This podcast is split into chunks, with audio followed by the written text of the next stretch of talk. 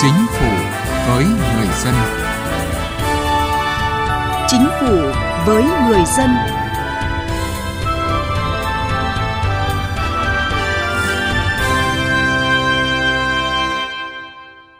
Thưa quý vị, thưa các bạn, năm 2022, nhờ triển khai đồng bộ quyết liệt các giải pháp chính sách tài khóa tiền tệ và các chính sách vĩ mô khác đã góp phần quan trọng thúc đẩy phục hồi nhanh phát triển kinh tế xã hội, kiểm soát lạm phát, ổn định kinh tế vĩ mô và hỗ trợ người dân doanh nghiệp khôi phục hoạt động sản xuất kinh doanh.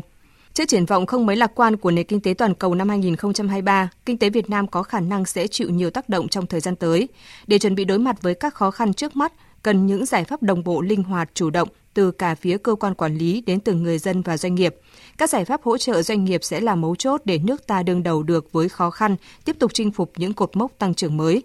Chương trình Chính phủ với người dân hôm nay chúng tôi đề cập vấn đề này. Trước hết chúng tôi xin giới thiệu những chỉ đạo điều hành của Chính phủ, Thủ tướng Chính phủ nổi bật trong tuần qua.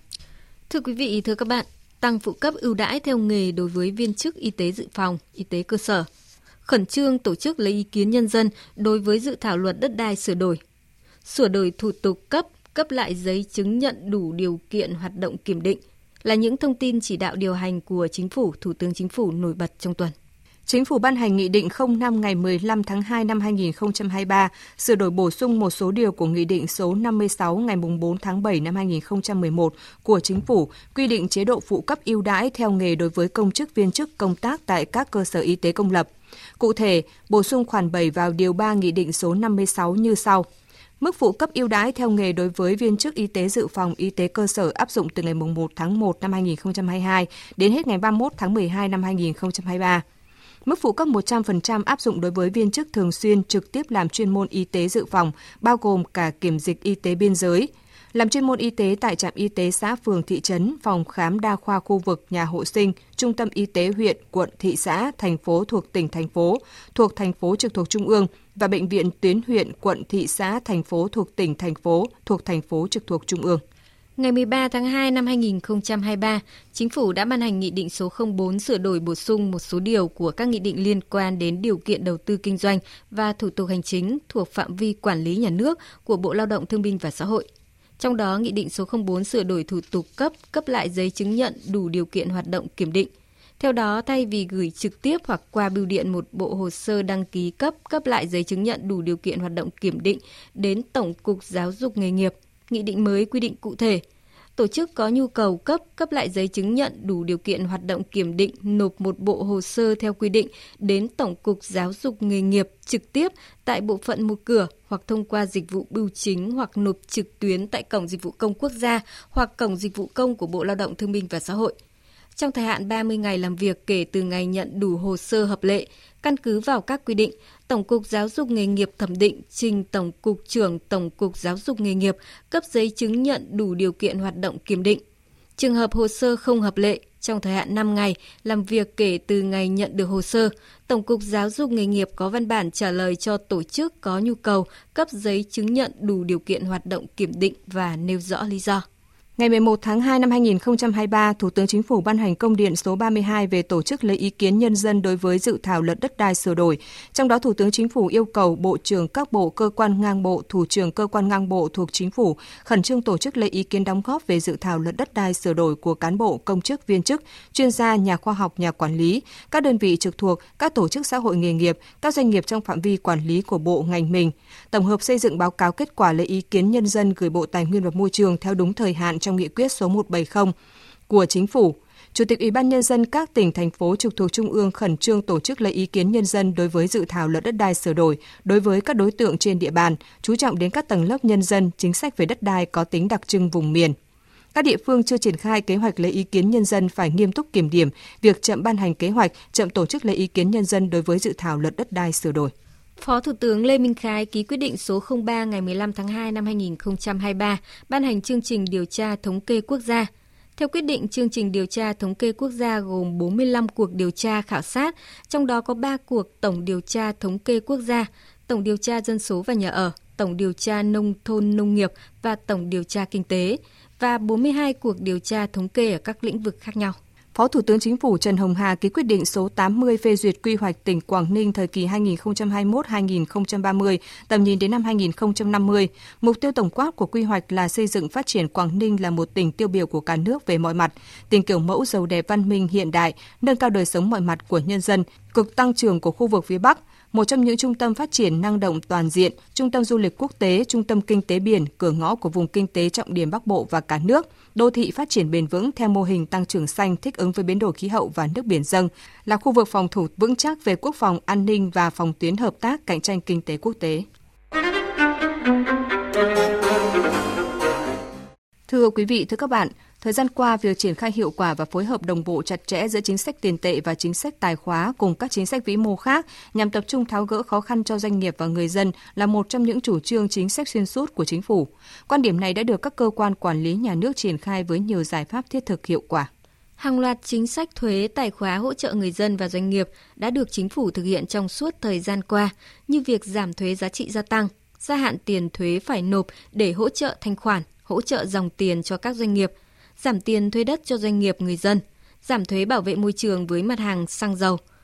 Quy mô mức hỗ trợ trong năm 2022 lên tới 233.000 tỷ đồng, chưa từng có tiền lệ. Mức hỗ trợ đó đã giúp doanh nghiệp và người dân, nền kinh tế gia tăng sức chịu đựng và có khả năng phục hồi. Thứ trưởng Bộ Tài chính Nguyễn Đức Chi cho biết, các chính sách hỗ trợ người dân và doanh nghiệp đã thực hiện xuyên suốt thời gian COVID-19, giúp cho nền kinh tế gia tăng khả năng chống chịu và khả năng phục hồi. Tuy nhiên, năm 2023 dự báo sẽ có nhiều khó khăn. Bộ Tài chính đề xuất tiếp tục áp dụng các chính sách hỗ trợ như năm 2022 nhưng có điều chỉnh. Năm 2023 dự kiến thì nó cũng có những cái thuận lợi và những cái khó khăn. Và do đó thì ngay từ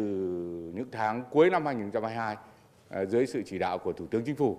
à, của Chính phủ thì Bộ Tài chính cũng đã chuẩn bị và nghiên cứu đề xuất một loạt các cái giải pháp liên quan đến cái chính sách tài khóa cũng như chính sách thuế để tiếp tục là có thể hỗ trợ cho người dân và doanh nghiệp. Bộ Tài chính cũng đã có cái kiến nghị và sẽ ờ, báo cáo với chính phủ theo thẩm quyền. Ờ, chính phủ sẽ xem xét quyết định tiếp tục hoãn thời gian nộp một số cái khoản thuế cho các doanh nghiệp và người dân để trên cơ sở đó lại tiếp tục hỗ trợ cái dòng tiền và thanh khoản cho đối tượng nộp thuế. Như vậy về cơ bản Bộ Tài chính cũng đã đề xuất các cái chính sách về thuế, về phí để hỗ trợ cho ờ, các doanh nghiệp và người dân trong năm 2023 tương tự như cái các cái chính sách được áp dụng trong năm 2022 nhưng tất nhiên là có những cái chính sách thì nó có điều chỉnh nhưng mà tinh thần thì chính phủ vẫn tiếp tục các cái chính sách để hỗ trợ cho người dân và doanh nghiệp thông qua các cái chính sách thuế cũng như chính sách tài chính và à, cũng sẵn sàng các cái kịch bản khác nữa nếu như tình huống của năm 2023 nó có những cái diễn biến và có cái sự cần thiết phải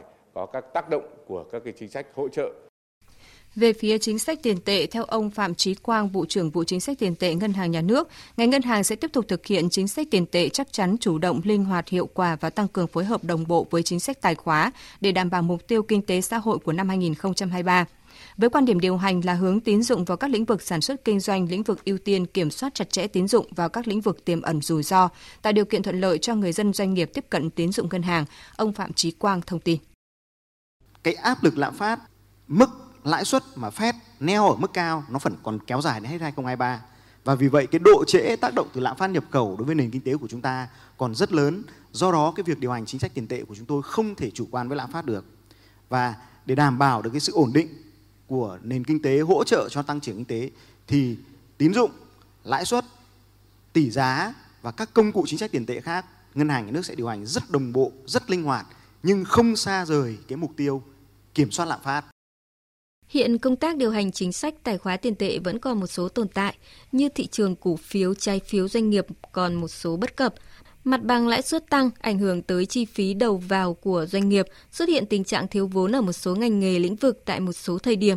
Trong bối cảnh đó, theo ông Hoàng Văn Cường, Ủy viên Ủy ban Tài chính Ngân sách của Quốc hội, sự phối hợp giữa hai chính sách tài khóa và chính sách tiền tệ càng phải chặt chẽ, nhịp nhàng hơn để vừa hỗ trợ doanh nghiệp duy trì đà phục hồi, vừa ổn định kinh tế vĩ mô.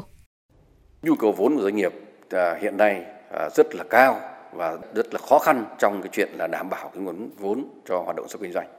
Tôi cho rằng là trong năm 2023 này chúng ta phải xử lý hài hòa các cái nguồn vốn, kể cả nguồn vốn à, từ thị trường vốn như là chúng ta phục hồi dần cái niềm tin trên thị trường chứng khoán chúng ta cũng đưa ra các khuôn khổ pháp lý tin cậy để chúng ta sẽ phục hồi cái sự tham gia của người dân vào thị trường trái phiếu doanh nghiệp. Đồng thời,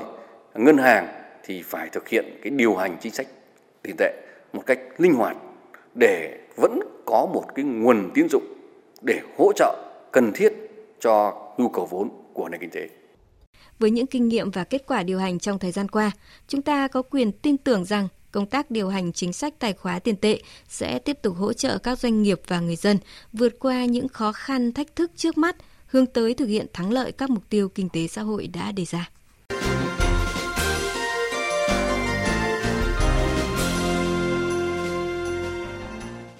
Thưa quý vị, thưa các bạn, những khó khăn thời gian qua không chỉ là thách thức đối với chính phủ, các bộ ngành địa phương mà còn là thách thức lớn đối với chính người dân và doanh nghiệp. Tuy vậy, người dân và doanh nghiệp luôn tin tưởng và đồng hành cùng chính phủ.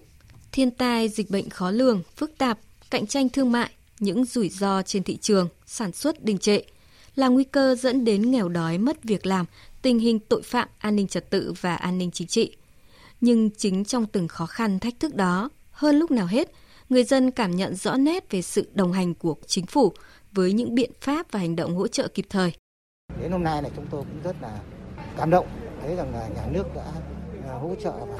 giúp đỡ chúng tôi trong cái lúc hoạn nạn. Chính phủ đã có rất nhiều cái cố gắng để làm tốt cái công tác an sinh xã hội. Tất cả những người dân khó khăn là đều được hỗ trợ về vấn đề đời sống. Cho nên là nhân dân thì rất là phấn khởi. Nói chung là tin tưởng vào sự lãnh đạo cố gắng của Đảng và Chính phủ. Người dân rất kỳ vọng quan tâm hơn về đời sống an sinh xã hội, đặc biệt là đối với vùng đồng bào là phải có những cái chính sách tín dụng hỗ trợ phát triển kinh tế xã hội. Chính phủ cũng quan tâm đến đời sống của người dân trong đó có những cái gói hỗ trợ những người dân nghèo và cả hỗ trợ cho các doanh nghiệp gặp khó khăn. Có thể nói là động lực tăng trưởng của kinh tế phụ thuộc nhiều vào tốc độ triển khai các giải pháp hỗ trợ cho người dân doanh nghiệp. Ông Vương Trọng Tuấn, Phó Tổng Giám đốc Công ty Cổ phần Bánh mứt kẹo Hà Nội mong muốn chính phủ sẽ chỉ đạo quyết liệt và sâu sát hơn nữa đối với từng cái ngành nghề và địa phương để thực hiện hỗ trợ có một cách hiệu quả nhất thúc đẩy được nền kinh tế trong nước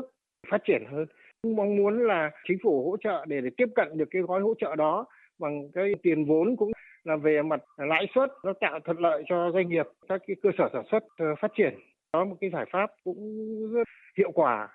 để thu hẹp khoảng cách từ chính sách đến thực thi, ông Mạc Quốc Anh, Phó Chủ tịch kiêm Tổng thư ký Hiệp hội Doanh nghiệp nhỏ và vừa thành phố Hà Nội cho rằng, các cơ quan ban ngành địa phương cần nắm bắt kịp thời những vướng mắc bất cập trong quá trình triển khai để có thể hướng dẫn điều chỉnh cho phù hợp. Ngoài ra, doanh nghiệp cũng cần chủ động nắm bắt những thông tin để có thể tiếp cận một cách nhanh nhất những hỗ trợ từ phía chính phủ. Sự đồng hành của